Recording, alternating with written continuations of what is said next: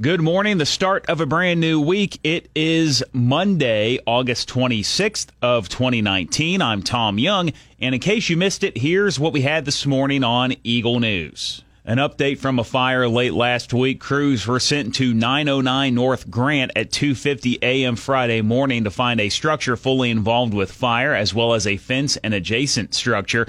Both were mostly collapsed when firefighters arrived. Units brought that fire under control by 3:20 a.m. that morning. There were no injuries in this incident. The Amarillo Fire Marshal's office was called to investigate the cause and ruled it as undetermined. However, items at the scene and reports from neighbors indicate a high volume of transients at the address and in the area. AFD wants to remind all citizens to contact the Amarillo Police Department to report unlawful occupants inside any structures in their neighborhoods. The Potter County Commissioners Court will meet this morning. They'll consider and act upon a proposal to add a third school resource officer for River Road ISD to be staffed by the Potter County Sheriff's Office, and they'll consider a request from the 47th District Attorney's Office to add one more investigator, plus an update on current IT projects. The meeting will take place at 9 a.m. this morning at the Potter County Courthouse, 500 South Fillmore, room 106. Governor Greg Abbott has issued a state disaster declaration for seven counties in Texas currently experiencing severe drought conditions resulting in an increased threat of wildfire. That's including two Texas panhandle counties, Randall and Swisher. Abbott has authorized the use of all available resources of state government and political subdivisions that are reasonably necessary to address the situation. The disaster declaration will suspend any regulation or law that would prevent, hinder, or delay necessary action in responding to this disaster. It also suspends any law that would impede a state agency's emergency response deemed necessary to protect life or property. City of Amarillo hosting a second public meeting to discuss the zoning code revision project tomorrow. The meeting will be an opportunity for residents to hear a presentation on the draft assessment, to learn about the project, ask questions, and provide feedback. The city adopted a new comprehensive plan in 2010 and has undertaken a revision of its zoning ordinance and related regulations, including provisions to signs, subdivisions, manufactured homes and RV parks, landmarks, historic preservation, and airport height hazards. Meeting's going to take place 7 p.m. tomorrow, downtown library, 413 Southeast 4th Avenue.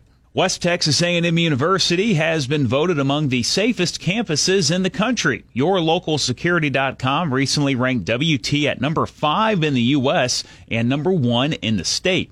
Data for the ranking was provided by the U.S. Department of Education Safety and Security Analysis and the FBI's Uniform Crime Report. Rankings were based on hate crimes per enrolled students, violence against women per enrolled females, property crime per population, and violent crime per population. For more information and to see where other colleges rank, you can check out the Eagle Facebook page. Time for a Hunter and Kalinka traffic update. City of Amarillo will be conducting a road reconstruction project beginning today. This project will require the closing of Southeast 34th Avenue between Grand Street and Eastern Street and Eastern Street from 58th Avenue to 32nd Avenue. Traffic will be detoured to Southeast 32nd Avenue at both Grand and Eastern Streets. Bolton Street will also be closed from Southeast 33rd Avenue to Southeast 34th. Northbound traffic on Eastern Street will be detoured to 58th Avenue. The detour expected to last up to one month. Watch for flagging operations on Ross Street at I 40 from 8 p.m. to 6 a.m. today and tomorrow for asphalt work. And expect right lane closures in both directions of Highway 217 or 4th Street in Canyon for installation of curbs, ramps, and sidewalks. Houston Texan running back Lamar Miller out for the season with a torn ACL. Miller suffered the season ending injury in Saturday's 34 0 preseason loss to the Cowboys. Miller ran for 973 yards in 2018, the third straight season he led Houston in rushing. It is National Dog Day. Here are some reasons why you might believe that man's best friends are better than cats. Did you know more people are allergic to cats than dogs, and cat allergens can stay airborne longer than that of dogs? Scientists say dogs can also smell cancer and potentially save lives. And they also make you smile by going to the Eagle Facebook page where you can post a picture of your furry friend and we can all smile along with you as we celebrate National Dog Day today. I'm Tom Young. That's your In Case You Missed It Eagle News Update. I'll be back with you again tomorrow morning, bright and early 5.30 with the Eagle Morning Show on 100.9 The Eagle.